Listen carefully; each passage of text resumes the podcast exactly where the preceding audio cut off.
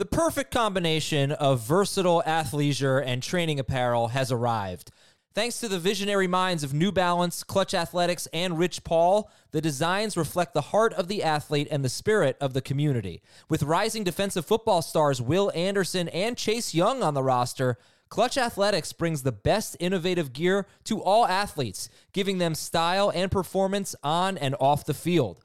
Learn more and purchase Klutch Athletics at newbalance.com. This is Fantasy Football Today from CBS Sports. On his way to the end zone. Tell you what, that was a spectacular play. It's time to dominate your fantasy league. What a play! Off to the races. Touchdown. Oh, he's done it again. Now here's some combination of Adam, Dave, Jamie, Heath, and Ben. Welcome to your AFC preview here. Eight games to talk about today, including Chiefs and Bills. Arguably the worst defense in football so far, and arguably the best defense in football so far. Who do you think is going to win, Chiefs or Bills? Bills. Yeah, yeah. I um it's weird you say that and Chiefs are favored by 3, but I guess that's the Arrowhead thing. Um I mean, I'll say the Chiefs. Yeah, the Chiefs, to be fair, they've faced Cleveland, Baltimore, and the Chargers, you know, and, and the Eagles. The Bills have faced the Steelers, Dolphins, football team, and Texans. So that skews the offense and defense stats just a little bit. We also have Chargers, Browns. That should be a good one. Packers at Bengals, very interesting. Uh, some tough starter sit decisions maybe in the Colts and the Ravens game. Chicago at Las Vegas. What do we think about Justin Fields? We'll get to all of that as we welcome you to the AFC home game show on this Thursday. And who's got Alex Collins? Who's picked up Alex Collins? Everywhere. Yeah, I can't believe he went for only like fifteen dollars. I put I put like a forty six dollar bid on him, but I didn't get him because I uh, because I also put forty six on Damien Williams, and then he went for fifteen dollars in our FAAB League. I think that that could have been a steal. I I think this is where certain scenarios, the Tuesday waivers are more helpful than the Wednesday waivers. In one case, I guess, because Well, this would I think would be a case for the Wednesday waivers because we found out more about Chris Carson. Well, now. I think people were picking him up, and you got him cheaper Tuesday than you did on Wednesday. Oh, y- right. I mean, in that sense, yes. Like last night when I saw the notification that Chris Carson has a long-term neck injury and he's probably going to miss tonight's game, but it okay, it's like a chronic neck injury. It Doesn't mean he's going to miss a lot of time, but it's an Right. issue I- that's going to linger. So, Heath, what's your read on the Seahawks backfield right now? I'm pretty excited about Alex Collins tonight. I hope Chris Carson's okay. My understanding, and I want to clarify because I I could have this wrong. This is did not sound to me like it was a new injury. It's something that's bothering him that he has dealt with for quite a while, and he's not be, and able to manage it this week. Right? That I, that's what I saw as well. But Right. still, Okay. it doesn't sound good. No. oh no, a neck injury is very concerning, especially for a football player and a running back. So Right. I, I think Alex Collins, like I had Chris Carson ranked around 22nd or 23rd when I thought he was going to play. When we made the change, Collins is like 17th or 18th in my projections now. I'm more excited about starting him than I was Carson, which is not that abnormal. I, I think he's probably going to get 15 carries and a couple of targets and be a good starting running back. Why didn't we pick him up in our in our league, Heath? He went for zero dollars in that league. Um, that's on well, you. I, I That's on you. think we didn't have enough roster spots. It's true. We kind of did it. But all right, Alex Collins, check the roster percentage. He's 43% rostered. He could be a starting running back. We should probably stick with this just for a bit here before we get into players we love and players we're avoiding this week. Uh, if you have if you have Christian McCaffrey, he's trending I wouldn't say he's trending in the right direction, but there's a possibility he could play.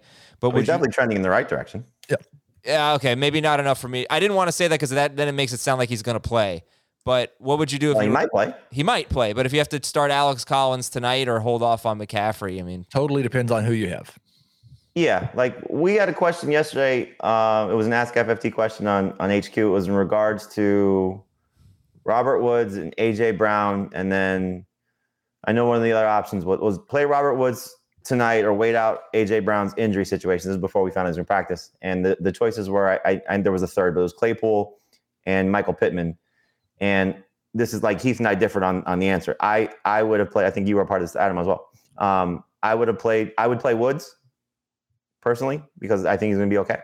Uh, but he said he he waited out because he likes Pittman. Right. But so so you're saying basically if Collins or Woods here. Like you What I'm, what I'm getting at is not not Collins or Woods. What I'm getting at is like to what he said. If there's somebody on your team that you like, you wait it out. If there's somebody you don't like, oh then you play the guy tonight. all right, separate. Yeah, the, the, the split. I think.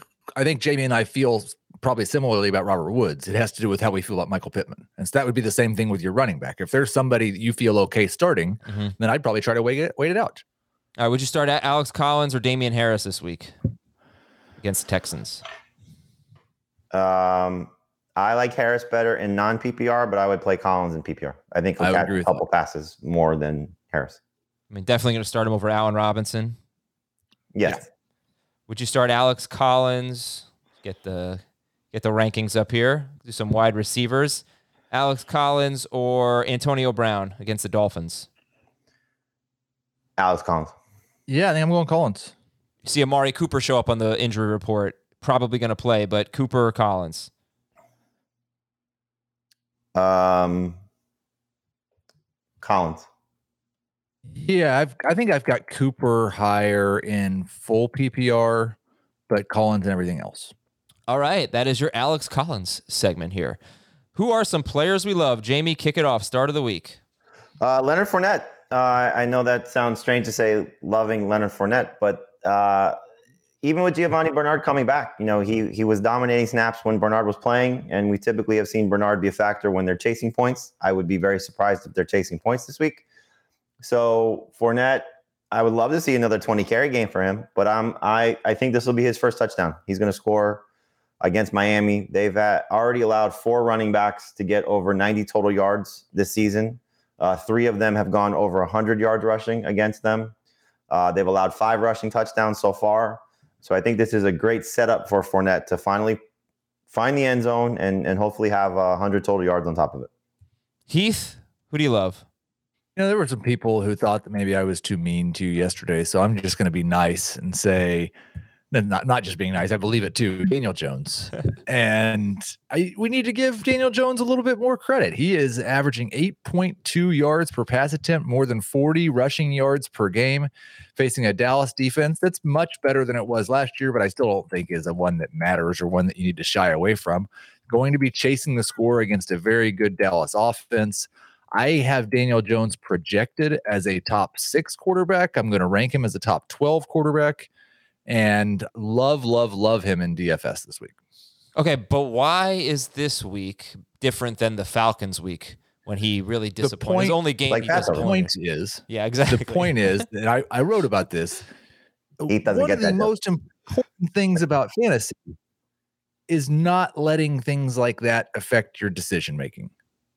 The fact that he had a bad game because he did not have any touchdowns, he had in that game 305 total yards. Yeah. If he does that again, he's going to have a good fantasy day. He just didn't happen to have any touchdowns in that game. The fact that he was good against the Saints a week later, the fact that he was good against the Broncos and decent against the Washington football team, like just don't don't let that affect you. Hopefully that holds his DFS roster rate down. He is uh, he's the anti Ben Roethlisberger. Better on the road than home.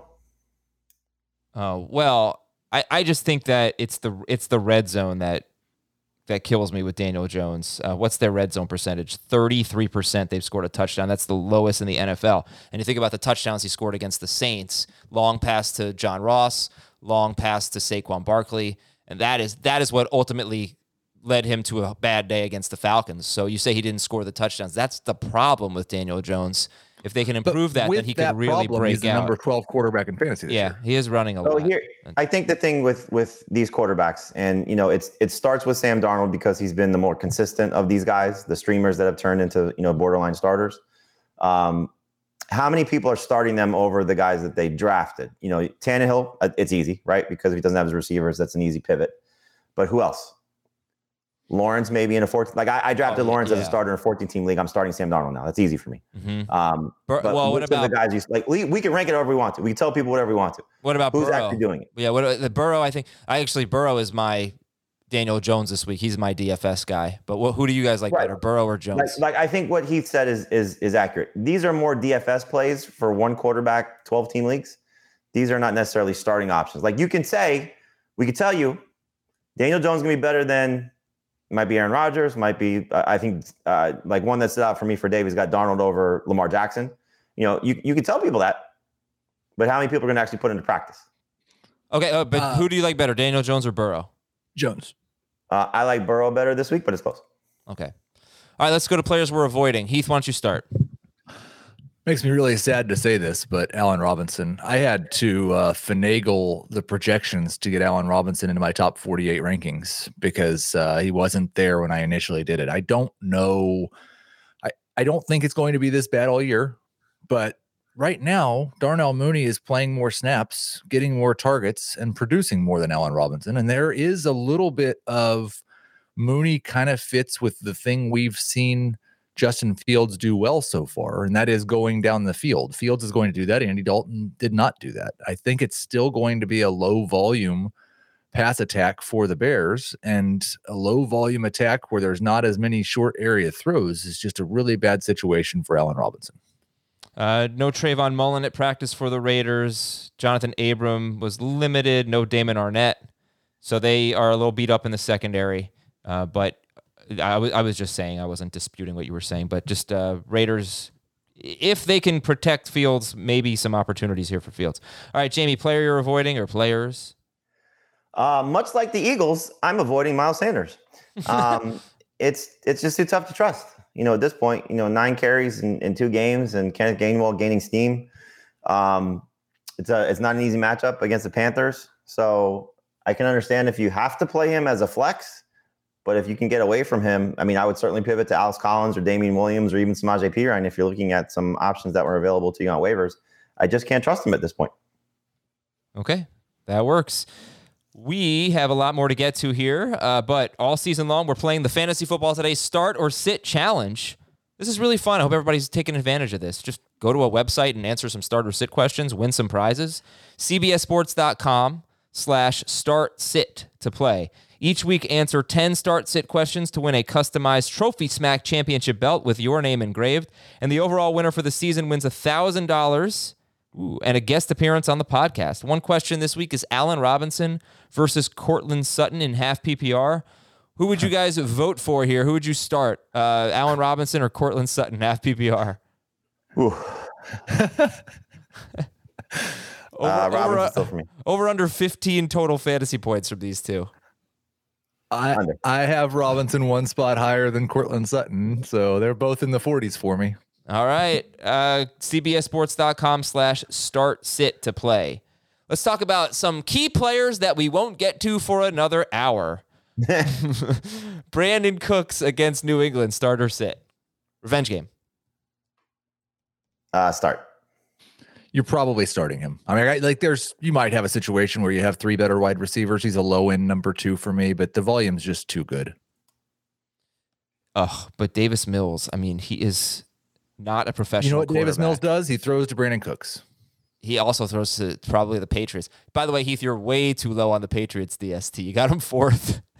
You got him fourth. I who was it last week? I was way too low. I on? think it was oh, the it was Titans. the Titans Yeah. against the Oh yeah, we were making we we were uh, so it started in in the green room. I think Ben is actually the first person who said it. Uh, I can't believe Heath has uh, the Titans at at 23. And I said, I, I, I don't know. And then by the end of the day, I'm like, man, Heath was a genius on this one. Where where did they finish? I wonder. uh, Probably right around there. Yeah, I guess they were worse than the team opposite them. They were worse than the Jets. Yep, Jets had seven sacks, right? Uh, Yeah. Yes, they did. Yes. Okay. Um, how do you feel about Laviska Shenault against Tennessee? Jamie, you kind of alluded to this. I, I don't remember when you said it, but uh, his routes were different. He had a 14.6 aDOT in week three. He basically became DJ Chark, where he was typically like a four or five yard aDOT, I think. How do you feel about him against the Titans this week, Laviska? I like him. You know, I, I think he's uh, he's definitely a, a starter in a three receiver league. You know, depending on what you have in a two receiver league, but I would start him over the two guys that we showed in the poll. I would start him over Allen Robinson and Courtland Sutton.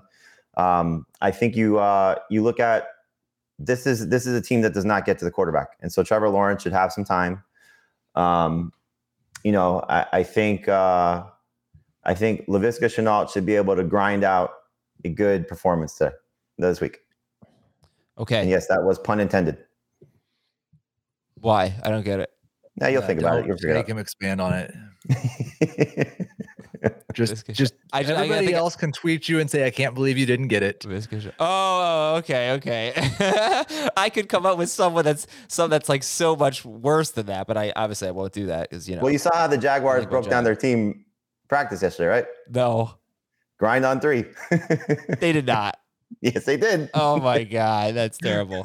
I hope they say that every practice. I hope they did too. Oh, so uh Jamie, what did the uh, what did the Grim Reaper say when he went into the into the shoe store? What did the Grim Reaper say when he went into the shoe store? Heath, you I can don't know. participate too. Uh, I'm here for your souls. Nice. Yeah, Halloween dad humor. There Uh, you go. Heath, the uh, the Jaguars in the same game with Shenault, the grind game. The Jaguars have allowed 100 yards to five wide receivers so far. Do you like any Tennessee receivers? If now Brown might be playing, but if Brown and Julio don't play, would you gamble on any of them? Like is too strong of a word, um, but Josh Reynolds would be the guy I would be most interested in. He was the guy who we actually um, had heard of coming into the season. No, that's not fair to everybody else, but like an NFL wide Oh, you've heard receiver. of Chester Rogers. and he had uh had I think he had a team leading nine targets last week. So Josh Reynolds would be the guy for me, but but really more as a DFS play or a, a, a touchdown or bust flex probably. And the other guy I was going to ask you about that we already talked about is uh, Courtland Sutton. So what is he? A number four wide receiver this week at Pittsburgh. Mm-hmm. Would that change if Teddy Bridgewater were able, were able to play? Mm-mm. okay. Saturday, big SEC on CBS doubleheader. Beginning at 3:30 Eastern with a top 20 matchup between number 2 Georgia and 18th ranked Auburn. Then at 8, a huge test for number 1 Alabama as they head to College Station to take on Texas A&M in prime time. The day begins with the Mercedes-Benz drive to Atlanta at 2:30 Eastern, followed by State Farm College football today leading up to kickoff. That is Saturday afternoon and night. The SEC is on CBS. So news and notes. I hope you heard the uh, bonus pod that we did yesterday. Justin Fields is the starter rest of season. When we recorded that, he was 59% rostered. Let's take a quick check at the roster percentage for Justin Fields. Anyone want to guess? 59 yesterday. It is what now? 61. 58. 58. 58. He is down. I don't understand that. All right. So people are cautious here. I, I did note to to um to Heath that each of his next three opponents, as of right now, are missing at least two players in the secondary. Vegas, Packers, and Bucks. But I think we said enough about it yesterday. And the I think this is more about trusting the coaches as opposed to trusting him. Like, let him play free. Yeah, I don't. I think I did mention this. Kyler Murray in his first two starts had 17 total rushing yards, and then he had 69 in his third game. So, you know, like eh, Justin Fields, I think has 19 total. Uh, he has 21 total rushing yards in two games. It could come. It don't don't be shocked. All right, Chris Carson game time decision. We already talked about that. Carolina is acquiring or already has acquired cornerback Stephon Gilmore from the Patriots. Hey, Gilmore and he could be back in week seven, I believe. I love that the Panthers are going for it. Yeah. They're not going to win a Super Bowl unless some things really break right. But you know, you're seeing the offense look the way that it is. It's a very young defense that's playing well. They've now acquired two corners to help replace Jaycee Horn, and give them credit. They haven't spent much to do it. And Christian McCaffrey could be a game time decision on Sunday against the Eagles. Detroit center Frank Ragnow is on IR with a toe injury. Their next three opponents are Minnesota, Cincinnati, and the Rams. Then they have the Eagles, then a bye. So this is now two key offensive linemen. When I talked about this with Dave on FFT and five, he thought this was a big deal. Do you guys think that this is a big deal? Detroit starting center Frank Ragnow, a very good center, on IR at least three games with a toe injury. Yeah, I mean, you know, you never want to lose a key offensive lineman ever, and this is a team that you know doesn't have a lot of um, uh, success, you know, with their offense. Yeah. Um, so you know, losing key players is not going to be a good thing. So you got to hope that you know D'Andre Swift and Jamaal Williams benefit with some short area passes because of Jared Goff getting the ball out of his hands. Hopefully, T.J. Hockenson as well. Uh, but you never want to lose one of the better offensive linemen in the league, and certainly one of the better players on your team. I I speculated yesterday on uh, FFT that this would be worse for Jamaal Williams than it would be for D'Andre Swift. Pete Prisco seemed to agree with that, but it's speculation, and it might just be wishful thinking on my part because D'Andre Swift. Forever. Uh, carve his name in a tree. D'Andre Swift, rest with this injury news, rest of season, D'Andre Swift. God, I am having the worst hair day. Holy cow. I got to get this thing cut. Uh, D'Andre Swift or uh, get out. Come on, Schrager. Get out of here with this zoom in. Um, Antonio Gibson, rest of season. Um, I'll take Gibson. Swift and PPR, Gibson and none. I legitimately look like I have a toupee on today. It's very strange. Will Fuller on IR with a finger injury, so he'll Would miss. you it. wear one if you lost your hair? I honestly don't think that's going to be a problem, but mm, I can't say. I don't know. Uh, no, I don't think so. Dalvin Cook missed practice. Do we think he's going to play? Dalvin Cook. They seem to indicate yes, but we've seen this before, so just don't drop Alexander Mattison yet.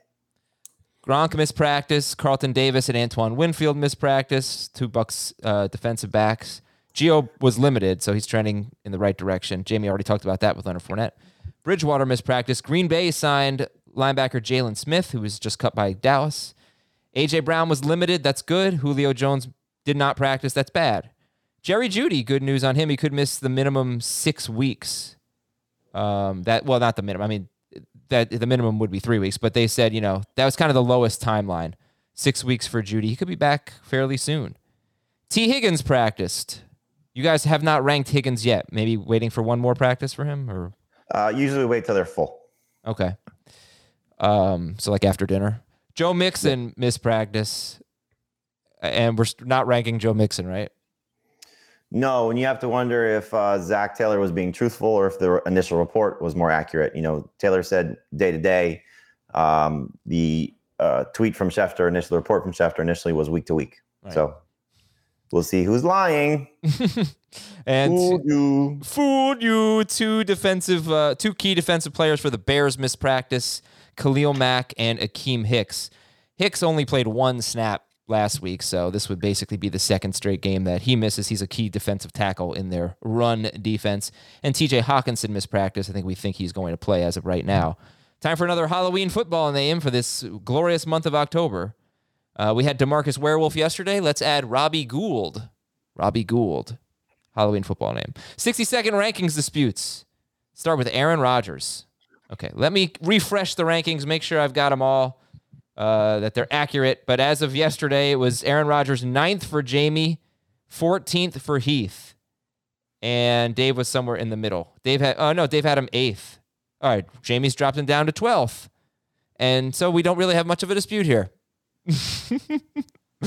Again, I think what Jamie said earlier, everybody's probably still going to start him. Um, just because like last time we started Daniel Jones over Aaron Rodgers didn't go very well, but it has been a, a really slow like he's he's been good since week one because of week two. But he doesn't have a game with more than 261 yards passing, and he has one game with more than two touchdown passes. If he's in that yardage range with most games being at two touchdown passes, it's not going to be a good fantasy season. Yeah, okay, but I mean, you can look at Josh Allen's game log. You can look at Lamar Jackson's game log. They've had one good game. Rodgers has had 34, 22, and 27 fantasy points. I mean, is it something specific about the Bengals matchup? They should be getting healthier in the secondary this week, or is it just he's not super exciting, doesn't run? Uh, you know, why is he not in your top 10, Jamie? Um, well, I, I think the, the ceiling hasn't really been there since that week two game. And you got to give the Bengals defense some credit.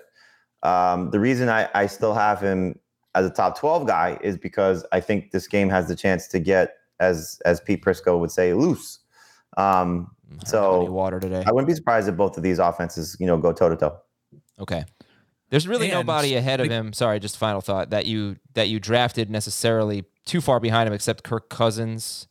Uh, for Jamie, Daniel, uh, well, for Heath, there are more. There's Jones, Carr, and and Cousins ahead. I think also what you know when you when you talk about these guys, Daniel Jones, still Sam Darnold, maybe even Kirk Cousins, you have to make a roster move to add these guys, and so you have to weigh the pros and cons of how they're going to perform versus dropping somebody on your team that you may still want to stash. So you know, if you feel like that strongly about Daniel Jones over Rodgers, like I don't know, Heath, if you would actually do this. Like if there's a player that you've been carrying that you think has some still long term potential, would you actually make that switch for maybe one or two points? So I'm sure your projections is probably one or two points. I can't imagine it's a huge difference. So would you make that type of transaction to to go with the the, the slight edge at the quarterback position? Yeah, it's um it's three points because I've got Jones projected quite a bit higher than ranked, but it would totally have to be a situation where there was someone on my bench that I didn't think somebody was going to pick up this week. Okay. Um, and there are some guys like that um, on on my bench on a lot of teams. I've got like especially in leagues where the, everybody's on waivers all the time. A lot of times you miss on waivers and you thought you were going to drop somebody and you don't end up dropping somebody till next week. So Yeah, that's true. Okay, let's get back to uh, the 60 second part of this debate. That's my bad here. Latavius Murray, much higher for Jamie. Number what? Changing him? no, I'm not changing him. I don't. I I don't like. I'm sorry. This is my It's call. okay. It's Yeah. okay. It's not nothing against you. Uh, but yeah, so Latavius Murray, Jamie's got him as a number two running back. Heath has him 36th in non PPR, 42nd in full PPR. And in full PPR, Jamie has Latavius Murray 27th. Uh, he's he's lowered in non PPR too. Hit refresh. Oh, damn it. All right, so where do you have Latavius Murray? Uh, flex closer to thirty. Uh, you're still higher on him, so just make a quick case. It's touchdowns. I mean, I, I you know they're they're a, a touchdown favorite at home, and so he's as long as he's still their lead running back, I don't think he's going to have a huge game in terms of he's not going for hundred and a touchdown, but if they're going to use one of their backs, just based on what the latest game showed us, I would anticipate him being north of 15 carries and, and have a chance to score. Um, I think I'd probably have him a little bit higher if this game wasn't on. I'd just force him higher if this game wasn't the Monday night game. But I'm just, I'm really terrified that Ty'Son Williams just active on Monday night. He's got one game this season with more than 10 carries, zero games with 60 rushing yards, and zero targets. Yeah.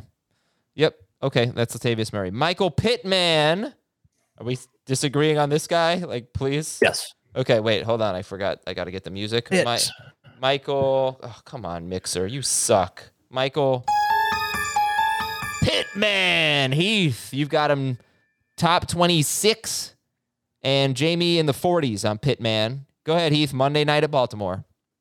Yeah, I just think that for me, you know, for me, it's the volume. He's got 32 targets over his last three games. His best game of the season actually came against the Rams when he scored 20.3 fantasy points. He has at least 11.9 in each of his last three games. And I like the reason he doesn't rank higher in terms of fantasy production for the season is because he has not scored a touchdown yet this year. I'm almost always at this point in the year higher on the guys with zero touchdowns. Jamie Pittman. Uh, Henry Ruggs, six PPR points. Tyreek Hill, four PPR points. Courtland Sutton, seven PPR points. Those are the number one receivers the Ravens have faced so far this season. And this is what they're going to do to Michael Pittman also. Kalif Raymond at 12, I think. He's not the number one guy. That was Quintez Cephus at the time. No wide receiver has scored more than 14 PPR fantasy points against Baltimore. Yeah, I mean, they they this is the guy they take away. It's going to be a rough game for him. But All right, six last wide one. receivers have scored 12 PPR fantasy points. Yeah, but that's not going to get him into the top 26. be really close. 12 to 14? I guess it could, it could be close. Sure. Yeah, I'll take the under. Jared Cook. Uh, is this a dispute? Jamie's got him 15th. Heath has him 8th. Jared Cook against Cleveland. Yeah, I've mostly just bought into Jared Cook as a starting tight end for now. And Jamie, not so much. Uh, no, I think he's if you again, it's it's like what I said about the quarterbacks. If you don't want to make a transaction to pick up Dawson Knox or or Dal- I'm excuse me, Dalton Schultz or Dawson Knox, um, if they're still available, uh, I would start Cameron Brate over him just with his matchup versus uh, Cook's matchup. Um, yes, he's had some some bad luck. Clearly, he should have had touchdown in week two, and then it's probably three decent games as opposed to just you know two. But this is still a position where you need to score touchdowns. He he has one, and I think this is a game where, based on the opponent, the receivers get back going as opposed to Cook leading the way. Well, also Cleveland. It's hard to say. I mean, they they they gave up a ton of points to Kansas City, but since then they've been, you know, one of the best defenses in football. Would you like the numbers That was on what they've given up the last three weeks? Yeah, uh, I mean, sure, it- but it was Houston and Chicago, but then they go to Minnesota. They give up seven points. Very impressive. But yeah, go ahead. Yes. Uh, so Travis Kelce destroyed them in week one, And since then, it's seven catches for 49 yards to three teams. for tight ends. Yeah, but uh, For tight ends.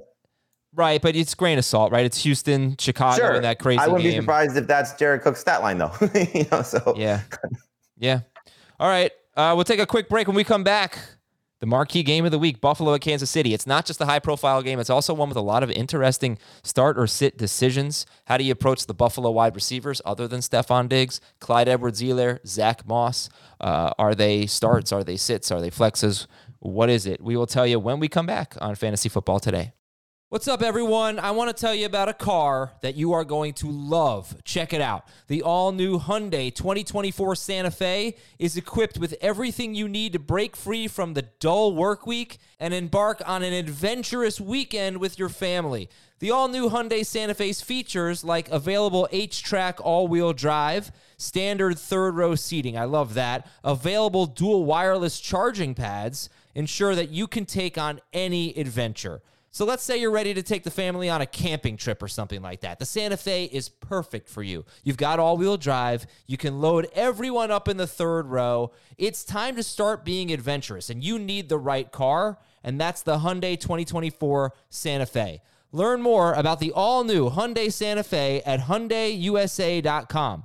Call 562 314 4603 for complete details. All right, Buffalo at Kansas City. Chiefs are three point favorites, you said, Heath? Yes, last I saw, yes, it's moved back and forth between two and three.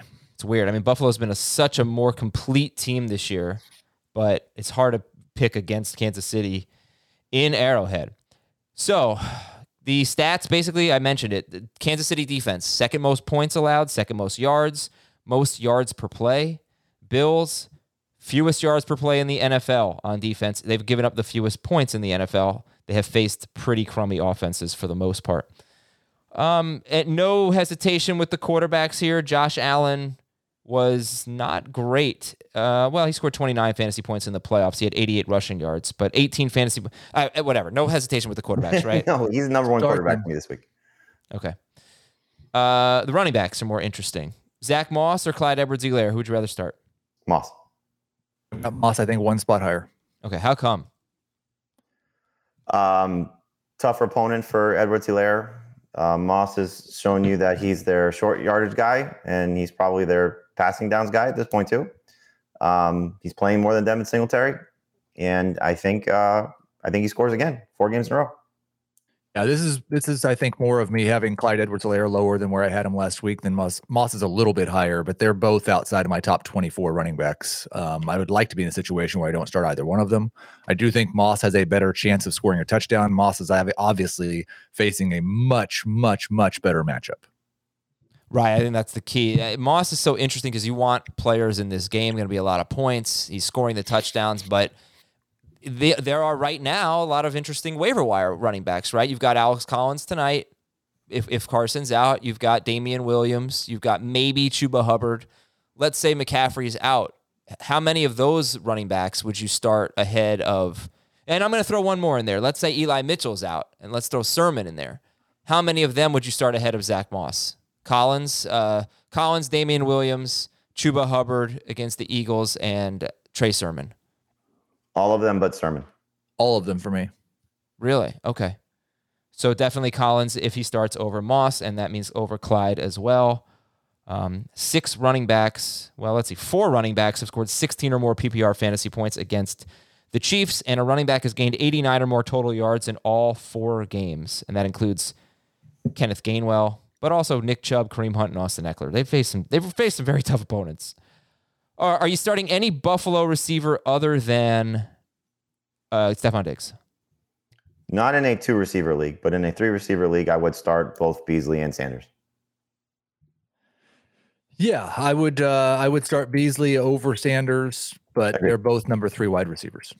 Beasley had two huge games, I think, against them last year. Uh, one was four for 45, but he scored. Okay. The other was like 80 yards, right? Or something? Let's see. Yes.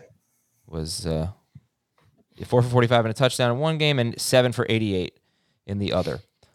Uh, would you start Beasley over Zach Moss or Clyde Edwards Helaire? Uh, in PPR, yes. Yeah. Okay. Dawson Knox. How do you guys feel about him this week? I think uh, depending on your tight end situation, he's a borderline must start. I, I like him more in non PPR than PPR, but he's a top 12 guy in both. I mean, you see now the the just everything continues to increase for him. You know, so last week was season high eight targets, five catches.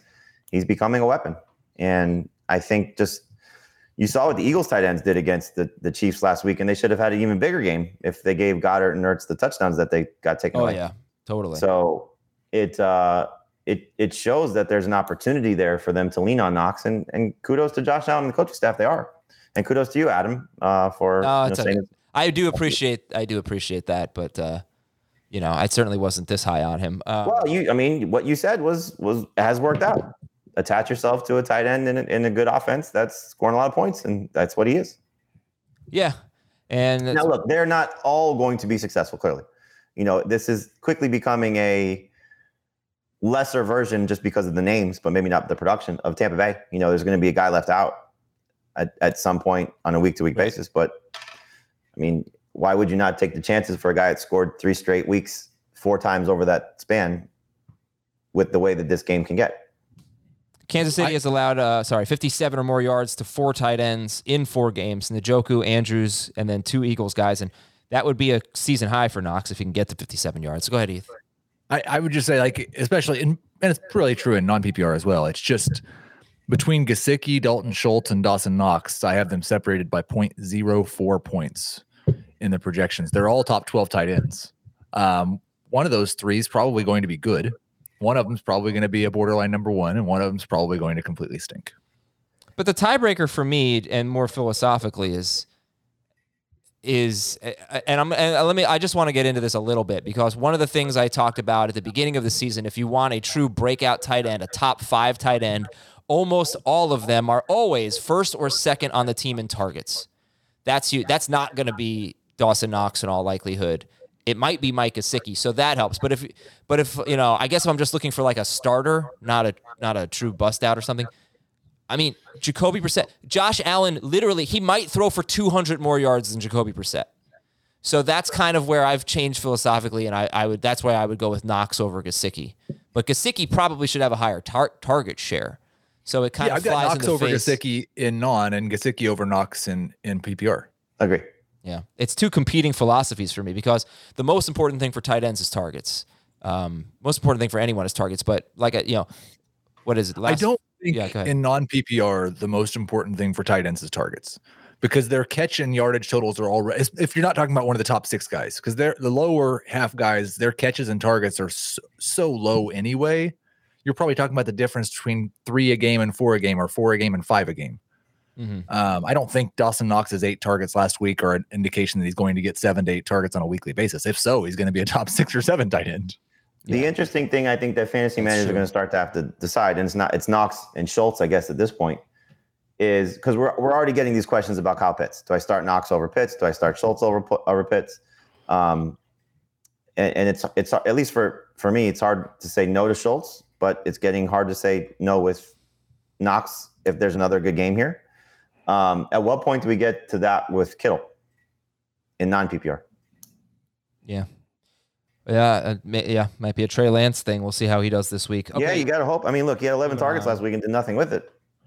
Well, he should have had a touchdown, but Lance made a crappy throw. Right, but I mean, it, it, how many times we can say he should have, he should have, he should have? Yeah, until, you know, He's you're a victim of his fantasy weeks. quarterback play uh, to a degree, sure. Okay, so Mahomes is top three. He's number one for Heath. We talked about Clyde edwards either A start Tyreek Hill, but are you avoiding Tyreek Hill in DFS? The Bills allow the fewest fantasy points to wide receivers. They are year after year great at taking away big plays. It worked in one of two matchups against Tyreek Hill last year, but he also had a 71 yard catch in the playoffs. So are you avoiding Tyreek Hill in DFS? they're not on the main slate, so it's really just the individual game you're talking about. Um, so I mean, I probably won't play him, but it's an easy, it's a different discussion when it's just a one game slate. Right. Okay. Uh, start Kelce. Last thing on this game. In the regular season matchup last year, the Bills played very conservatively and just dared the Chiefs to run the ball. And Clyde Edwards Helaire had 26 carries for 161 yards in that game. And Mahomes threw just 26 times, and they won 26 17, the Chiefs. So is that any consideration here to boosting Clyde Edwards Helaire? What did they do in the other game? Clyde was hurt, so he barely played, but Damien Williams had.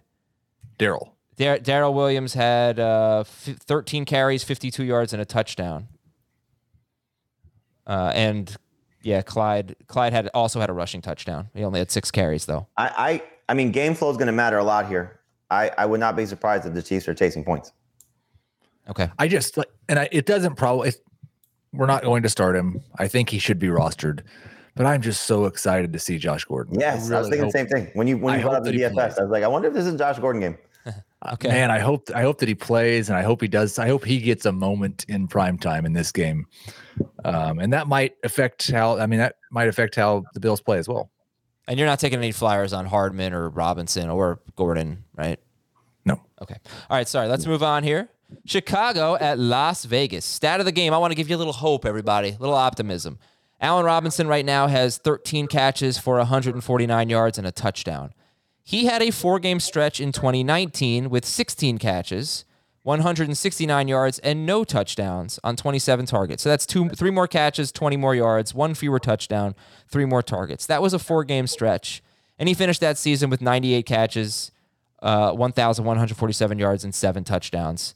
So it's the only four game stretch he's had this year. It's been bad. He had a similar one in 2019. I just want to give you some hope, some optimism. Don't drop him. Yeah, don't drop him. Yeah. Okay. Uh, starter sit Justin Fields. Uh, sit. Yeah, sit. Damien Williams or the running backs? Well, I think you already answered this. You'd start him over Zach Moss and Clyde edwards Helaire, right? Yes. I would. Okay. Anything that concerns you here with Damien Williams against the Raiders who, who give up the sixth most points to running backs? I mean, look, we've had how many scenarios now of the waiver wire running back being started? Three that I can think of. Chubbard, Mitchell, and Does, Mattison. Does Sermon oh, count? Mattison. Okay. Um, I don't think Sermon counts because he was rostered in many leagues, so he wasn't a waiver wire guy, but he's a backup. So if you want to make it the backup guy, but two have failed essentially, right? Yeah. Mitchell got hurt. I don't know if you want to say he failed, but Mitchell got hurt. He, he failed. He had He 17. failed. He had 17 carries in that game. Uh, Chuba Hubbard failed, right? Yes. Uh, 15 total touches, but failed. And Mattison was amazing. So which which does Damien Williams fall into? I would hope he falls into the the latter, you know, plays like Mattison. But you know, the, the- I guess the only difference would be is you're relying on inexperienced player versus experienced guy. You know, so the two rookies failed. You hope the experienced guy delivers. My my concern is that Khalil Herbert is closer to Peyton Barber than we're ranking him as. My concern is that they don't expand Damien Williams' role fully, and that he plays all the passing downs and and maybe a half the rushing downs. But like, we're not ranking him as a top like 18 running back. He's certainly not must start. He is one of the many many. Well, I guess I'll start him running Okay. backs this week. Okay. And the wide receivers, you'd start him over Allen Robinson and Darnell Mooney, right? Yep. Yeah, oh, that's an easy one. They, uh, yeah, it's weird. The Raiders actually are giving up the fifth fewest points to wide receivers. They've given up some big tight end games the last two weeks. I don't think that's going to happen this week. But all right, we're we're going to be conservative with the Bears passing game here and and sit Robinson and Mooney. Fair to say. Yes. Okay. Yes. But I think you should stash Mooney. Mhm. He's still available in some leagues. All right, Derek Carr is actually a bit of a rankings dispute. I think he's 16th for Jamie and 11th for Heath. So Heath, you've got uh, faith in him. You have him over Aaron Rodgers, for example. Top 12 for Derek Carr. Yeah, he's. I mean, he had one bad game right against the Chargers in a tough road environment. Um, no, all, all joking aside, I don't think that this uh, Bears defense is one that I necessarily have to avoid with quarterbacks. I still don't think that the Ra- the Raiders are going to run the ball efficiently, so I think he's going to have good pass volume. I think he gets a couple touchdowns, and he's a borderline starter. Josh Jacobs or Damien Williams? Jacobs for me. Um, Williams in PPR, Jacobs in non. I I think um, Carr's fine. You know, this is just a, again, it's a, it's a numbers crunch thing. You know, if I was projecting, I would have them all within you know a point. Mhm. So Right. Carr, Daniel Jones, Sam Darnold, um, Burrow. Those are that's uh, 13, 14, 15, and 16 for me at quarterback. Yeah, uh, why Jacobs over Williams? Heath Jacobs has been just awful as a rusher. Uh, Right. Um, well, the his first game, we saw him get kind of bailed out because he scored two touchdowns. I don't think there's anybody challenging him for that role, and I think that the Raiders will probably have more of those opportunities than the Bears do in this game. They've got a pretty significantly higher implied point total. And then the last game we saw with Kenyon Drake in the doghouse and Peyton Barber hurt that he was heavily involved in the passing game and caught five passes. So I don't really think Josh Jacobs is going to share as much in this. I don't project that Josh Jacobs is going to share in as much in this game as we were projecting at the beginning of the season, because they are not treating Kenyon Drake right now like the guy they paid him eleven million dollars. They don't. They don't seem to be pleased with him. Would you start Robert Woods or a running back in this game? In full PPR. Woods, but that's just my blind faith in him. Yeah. I I would probably start Jacobs, um, and I would like to. I'm I I would like to mess with the projections enough to where it just changes that because I would like to have the blind faith in Robert Woods as well. I think this could be the game. Did All you right. did you did you go through this with the uh the words from McVay yesterday? Yeah. Yeah. Yeah. With Did DeSean the- Jackson, the, yes. The, quote, I, the, Yes. the, the quotes are uh, exactly the same. Yeah. All right. Uh, Vegas wide receivers. Are you starting any of them? Renfrow and PPR, uh, but only in a three receiver league. He's not a two receiver guy yet. Two receiver league guy yet. Yeah, I th- I think um because Renfrow's definitely my highest in PPR. He's not in my top 24. Um, but I might start him over everyone. I would start him in PPR over Damien Williams. I actually have Jacobs a little bit higher. I think it's fascinating the half PPR and non PPR. We probably don't talk about this enough.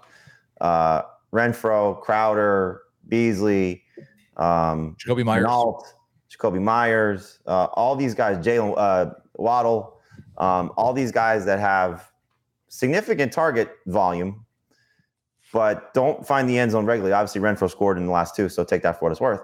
But like, where what do you do with those guys? Because I think that's where the the roster percentages are are misleading. Because you know we see, I mean, I do with the waiver wire column every week. Pick these guys up. Well, what audience are we speaking to? Because you got to assume that those guys in, are uh, rostered across the board in PPR, right? So, like, what what do fantasy managers in non PPR leagues do with those guys? Like, you almost can't play them. In non PPR probably leagues. Yeah. them. Um, in half PPR, they're borderline guys. Yeah, I I don't know if this matters to you, but the Saints have been or the Bears have been awful against slot receivers. One of them was Kupp, so fine. But Boyd had 73 yards, uh, and Amon-Ra St. Brown had 70 yards, and Beckham had 77 yards, and he played a decent amount in the, in the slot in Week Three. So we'll see if, if Renfrow comes through again, then that right, might really be something slot receiver. Right, but like Renfrow could have a good like five for sixty. Wouldn't surprise me if that's his stat line doesn't score. So he's a he's a good play in PPR as a third receiver. yeah, is it, that's, what does that do for your non PPR? I think that's probably a, th- a number three receiver in non PPR is my guess. All right, let me push us along here. Darren Six Waller. should points. You think that's the number three receiver? No, in not in half. P- I'm sorry. I'm sorry. No, in half PPR, Oh, in half, yes. eight and a half. Uh, yeah. Start Darren Waller and Jamie likes the Raiders DST. Heath does not. Jamie has them eighth, I believe, and Heath twenty third. Green Bay at Cincinnati. All right, here's a trend to watch in this game. Packers were terrible in Week One. Throw out Week One. This is what they do. They've been very good in time of possession going uh, at least in two of the last three. And they've won time of possession in all three of their wins, but 33 minutes and 25 seconds in one game, 34 41. And I have said on Monday's show, it's hard to find time of possession stats for like a full season. But uh, according to teamrankings.com, which I found to be a somewhat unreliable site, Green Bay led the NFL in time of possession last year, excluding overtime. So this is what they do. And what's relevant here is the last three teams to face them have had, as a team combined, 15 or 16 running back carries for the entire team. So, you know, that's pretty relevant, I think, if you're trying, you know, what's Samaje Perine going to do? He might not have that many carries unless he gets all of them. But Yeah. All right. So let's start with him. Perine's pretty interesting. If uh, Mixon starts, you're starting Mixon. But if it's Perine Heath, how much confidence are you going to have in him against Green Bay? I mean, he's for me in that same group of running backs we've been talking about. He's just at the back of it. So I, I would start Alex Collins over him. I would start Damien Williams over him. Um, but he's still a borderline number two running back. I uh, right right there with Trey Sermon, uh, right there with Zach Moss. Uh, I would hope that I had two running backs better to start than him, but I might not. Okay and for the rest of the Bengals. So, how much does Tee Higgins matter for Burrow? Is he going to be the same in the rankings with or without Higgins? Probably for me. Uh, yeah, I'm. I'm it's, this it's kind of a weird thing because we're not ranking Higgins, but I'm ranking Burrow as if Higgins is playing. Okay, okay. So Jamie has him 14th and he has him 20th the last three in the Packers wins, right? The last three games they played, every quarterback's thrown 36 to 40 passes. So I'm ho- I'm hoping you know Packers score some points and force Burrow to throw because I don't think he's, he's thrown 32 times as his maximum. Yeah, and no Alexander. That's big. Yeah, right. And no Jaire Alexander. And but, despite not throwing more than 32 passes, Heath Burrow scored 22 or more points in three games out of four. So I, I see potential here. What do you? What about you? Well, I, there is potential. I think the problem is, and, and it goes with the um, with the stat you gave about time of possession. And the Bengals have been pretty much the exact opposite. They've been one of the slowest teams in terms of the number of plays they're running. I believe they're below 55 plays per game, which the average is like 62 or 63 this year. There's a real concern, especially with what the Packers did with AJ Dillon last week if they just run AJ Dillon and Aaron Jones 30, 35 times, the Bengals may not have the ball enough.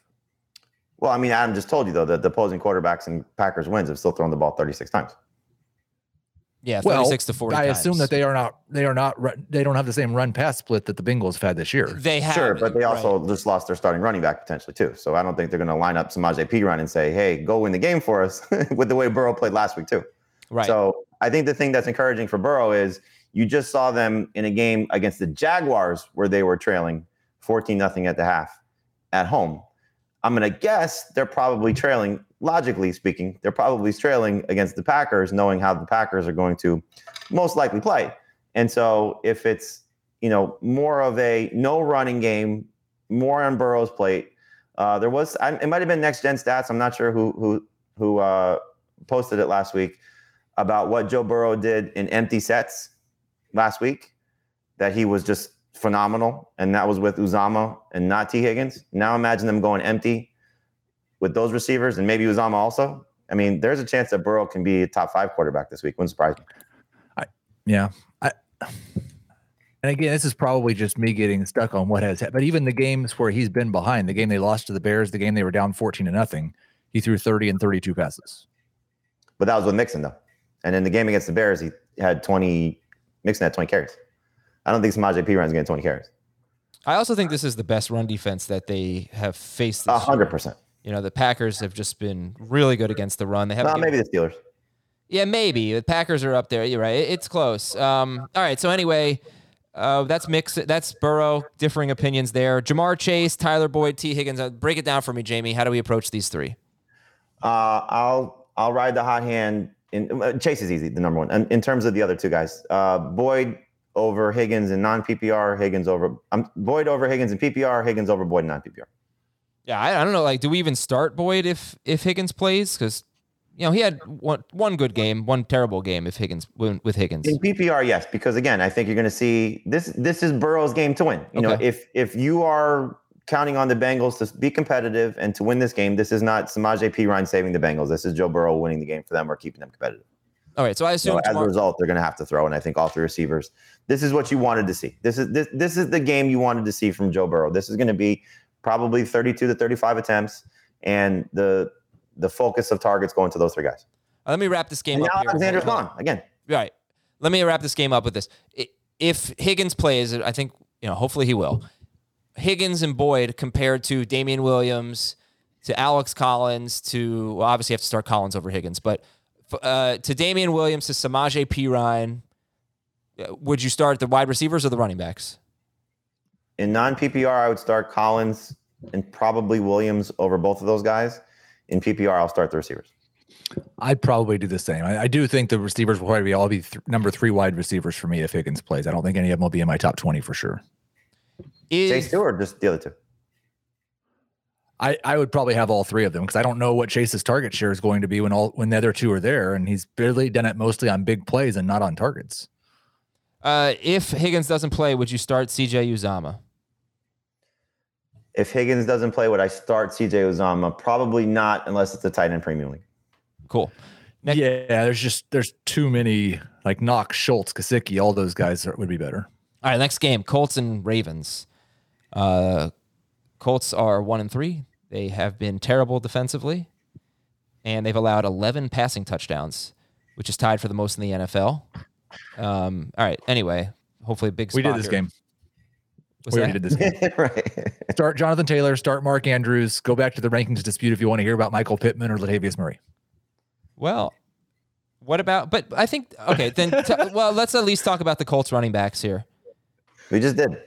No, but but Taylor's only had one game with more than 64 yards. It was against the crappy Dolphins. I mean, are you, how confident are you in him this week? This is one of those like him, don't love him guys. I mean, it's, you, you start him because you almost feel like you have to. Um, I don't. I'm not going to get cute. I can certainly understand if people want to and start Damien Williams or Alex Collins over Jonathan Taylor because it's probably not going to be pretty unless he scores or is involved in the passing game, and neither has been consistent with that scenario. So, look, it's uh, it's tough to say that the Ravens don't key in on stopping Jonathan Taylor and stopping Michael Pittman and say, okay, Mo Alie-Cox, you had a two touchdown game, go beat us. You know, I mean, let Carson Wentz go beat you. This is just going to be an ugly game for the Colts. Okay.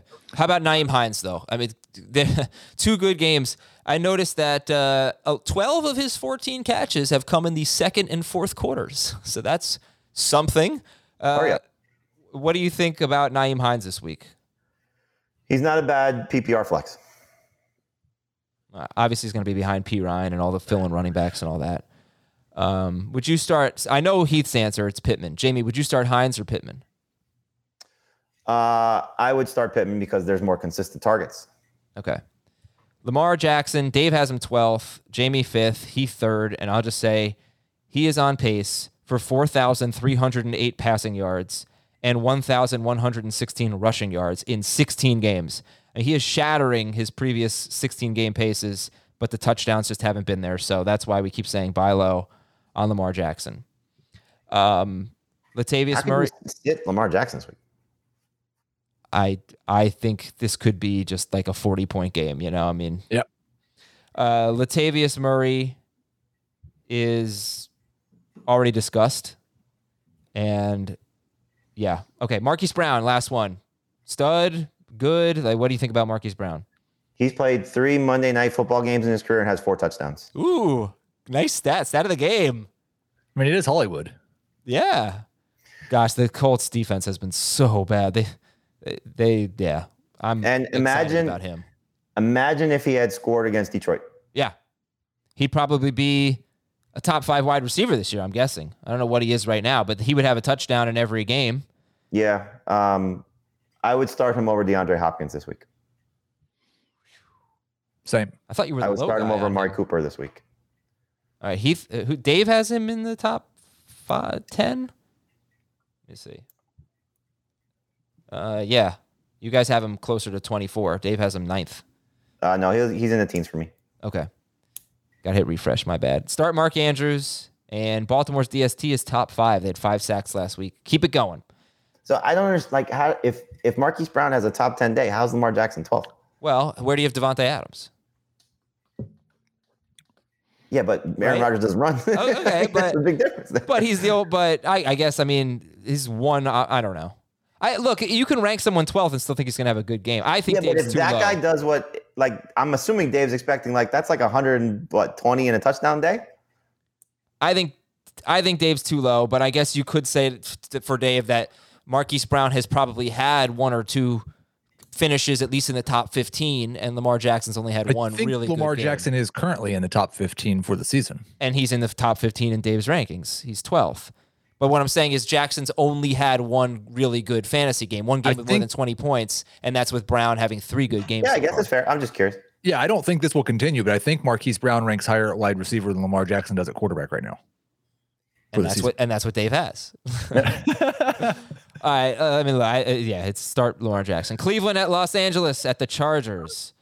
Stat of the game. This is interesting. Despite facing McLaurin, the Dallas wide receivers, Kansas City, the Char- the Raiders wide receivers, the Chargers have not allowed more than 81 yards to a receiver. That's not. I mean, 81 is a good game, but that's the most.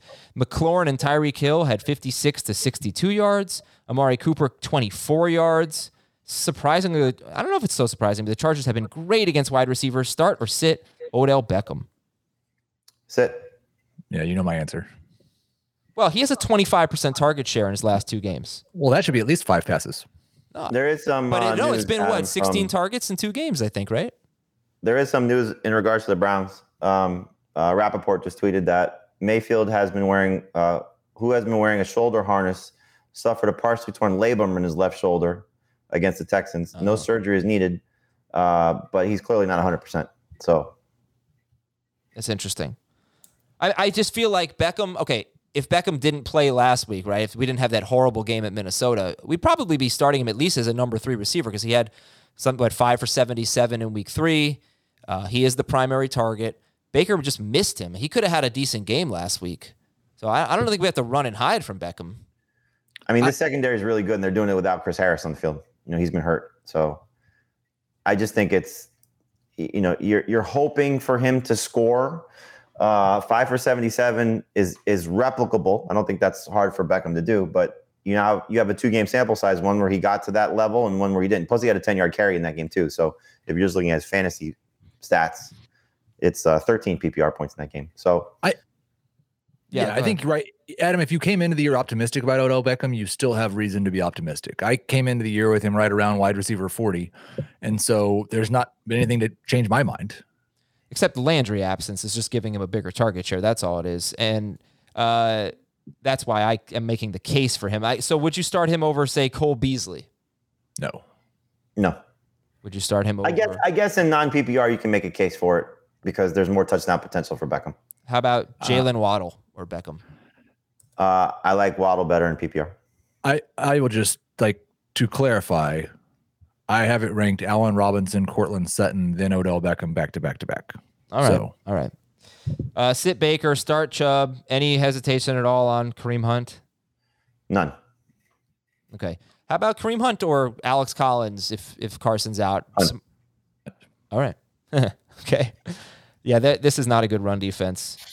And sit the Cleveland tight ends. Justin Herbert. Uh, so a little bit lower than I expected for Herbert. Top 12, but uh, ninth for Jamie, 10th for Dave. Where are you, Heath, on Herbert? 13, I believe. 13. Yeah, that surprised me a little bit. It, it's a tough matchup. It is. It's good defense. And it one, one of the lowest, uh, I think one of the lowest over unders of the week, too. Not the lowest, but one of them. All right. So who might you start over Herbert that you could conceivably have? Herbert and Hurts. Start would, my three streamers, I would. So It's- who are they? Jones, Cousins, Carr. What about Jalen Hurts? He's ahead of them, right? Yeah. Jamie, would you start Jones, Cousins, or Carr over Justin Herbert? I would not, but I certainly see you know where Heath is coming from. I I, I don't want to say Herbert's matchup proof um, because I don't think anybody is, but I just don't think this Browns defense is going to slow him down to the level that he's worse than those guys. Browns defense is maybe going to slow Austin Ekeler down a little bit. You're definitely going to start Ekeler. He's so involved in the passing game, but no running back has more than 43 rushing yards against the Browns. That is Chiefs, Texans, Bears, and Vikings. No running back has more than 43 rushing yards. The longest carry is 16 yards by a running back against Cleveland. But start Ekeler. And then any hesitation on Keenan Allen and or Mike Williams. Zero. I'm starting them. Okay. And Jared Cook, we already debated. If you want to hear you that. you must have Herbert though projected close to the streamers, all right? Because you like Very, Cook. very I'm, close. I'm assuming you like those other guys too. Well, you said you like the other receivers, so Very, very, they're all right in the same range. so again, I guess, I guess I'll ask you the same question. If you wouldn't make a roster move though to pick up the streamers over Herbert, right? It would not unless I had somebody that I didn't care if they were on my team anymore. I wouldn't drop somebody good.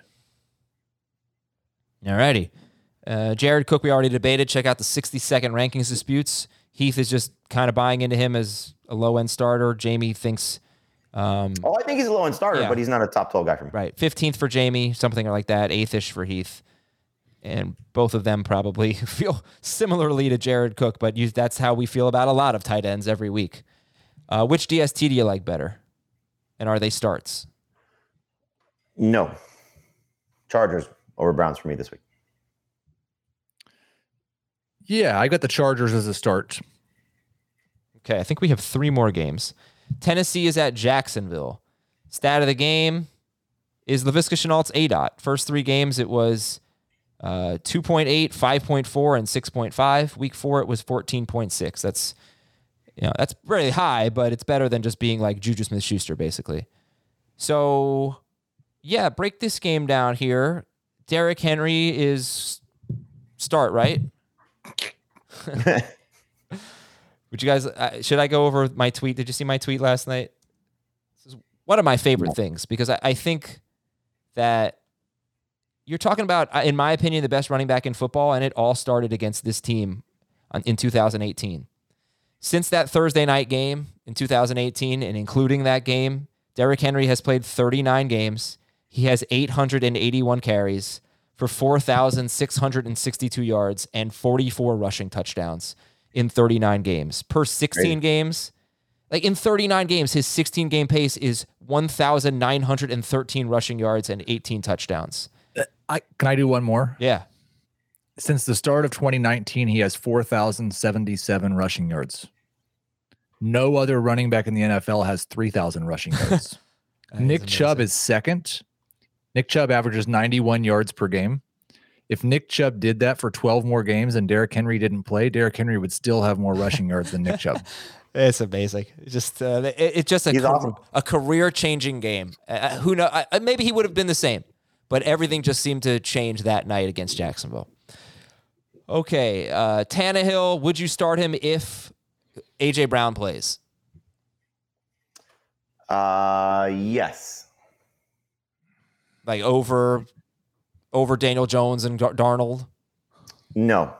All right. It, is age? It, yeah, probably not. Okay. Your favorite wide receiver would be Josh Josh Reynolds. Uh, Heath said earlier. Any interest at all in Anthony Firkser? No. Trevor Lawrence, starter sit. Tennessee has just been awful. No. Um, if you are stuck, and clearly there's a lot of streamers out there, so you probably aren't stuck, but I would not be surprised if this is similar to his week one outing. which was 25 points on 51 pass attempts at Houston. Uh, James Robinson is top 10 in both formats, so firing him up.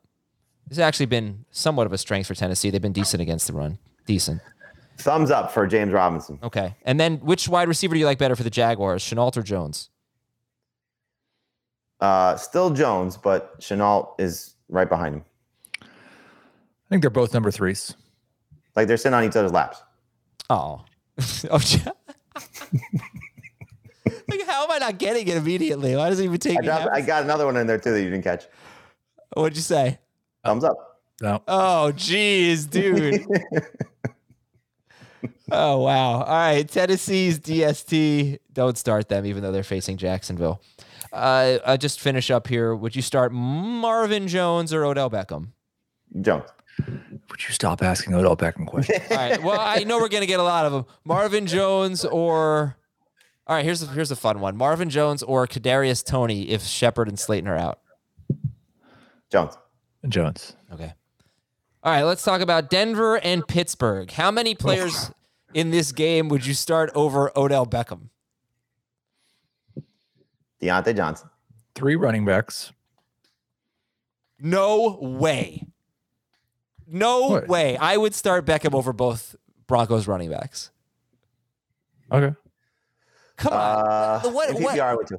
like, yeah, the Broncos running backs are not reliable. I- They I- well, haven't I- been I good. take it back. If Melvin Gordon's out, I'd start Javonte. Oh, over that's him. different story. Yes, of course. But if Gordon plays, you know, they haven't been good. They haven't been reliable. They're Wait, are we talking about Odell Beckham right now? I mean, he's got 16 targets in two games. If he's going to get eight targets, then he's going to be better, I think, than Javonte. I mean, Melvin Gordon. Gordon's like the number 16 running back He's a in fantasy 70 right yard now. Touchdown. it run. is, He's been it is interesting though, Heath, because you you're like you're banking on targets with Michael Pittman, but you're not banking on targets with Beckham.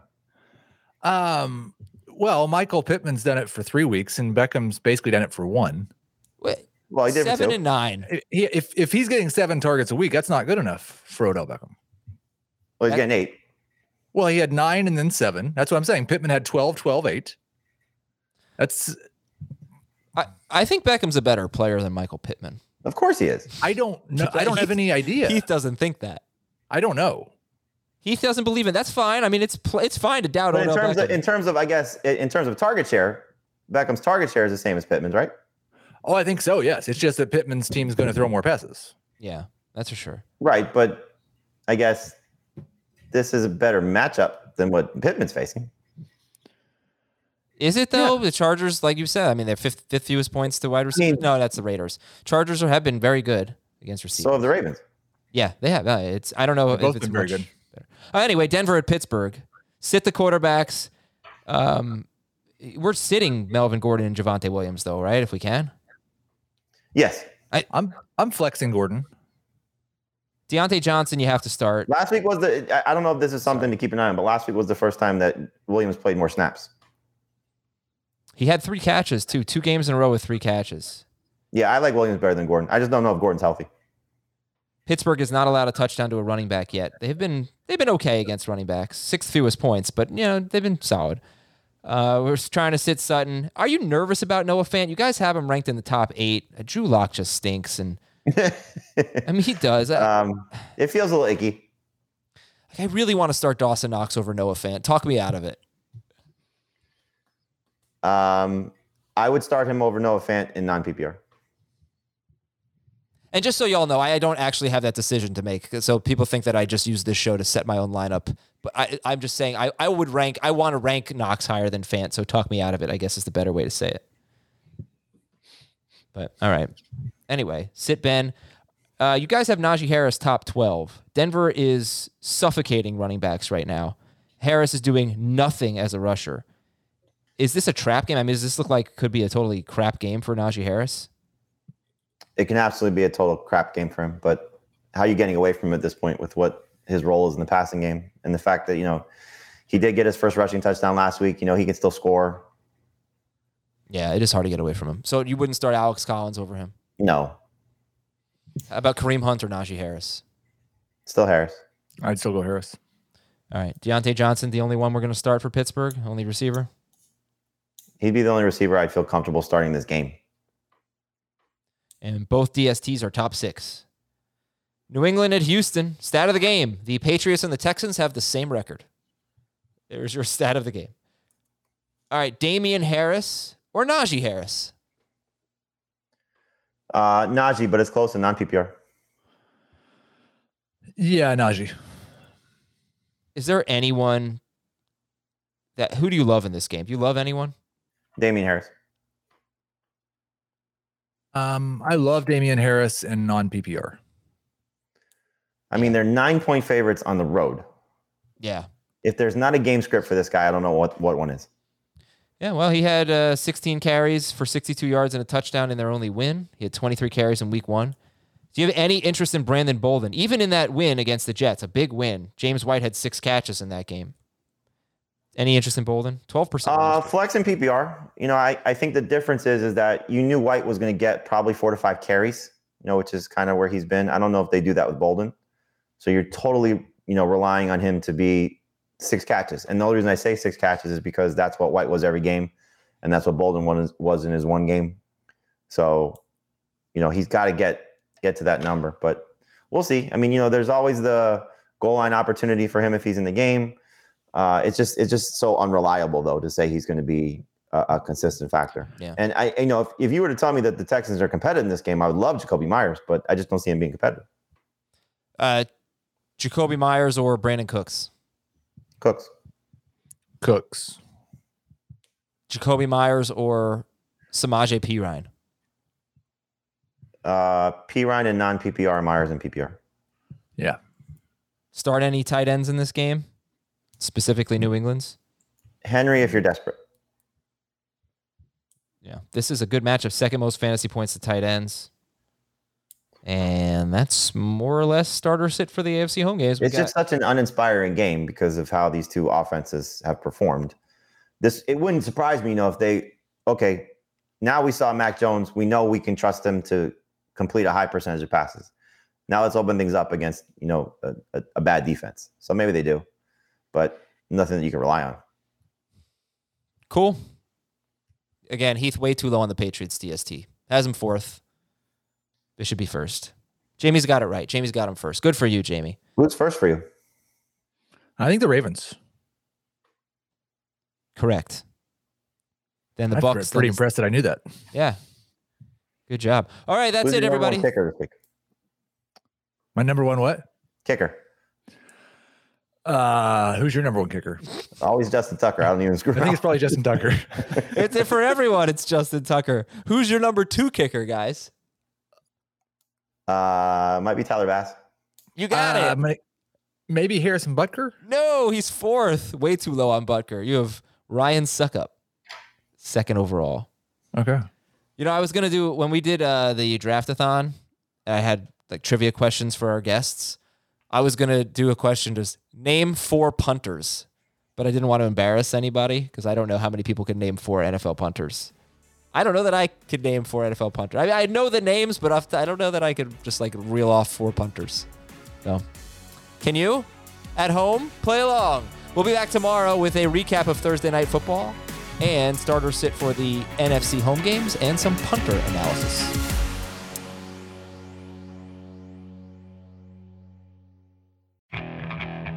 Okay, picture this. It's Friday afternoon when a thought hits you.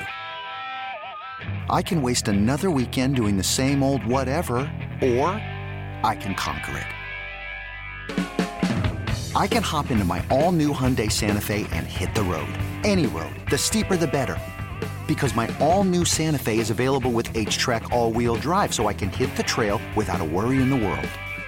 Heck, with three rows and best in class rear cargo space, I can pack the whole family in with all our gear. We've got available dual wireless charging for our phones, so we'll never lose touch with civilization, and we won't lose touch with the primordial power of Mother Earth. So, which is it? Waste the weekend or do something a little more epic? And conquer it in the all new Hyundai Santa Fe. Visit HyundaiUSA.com or call 562-314-4603 for more details. Hyundai, there's joy in every journey.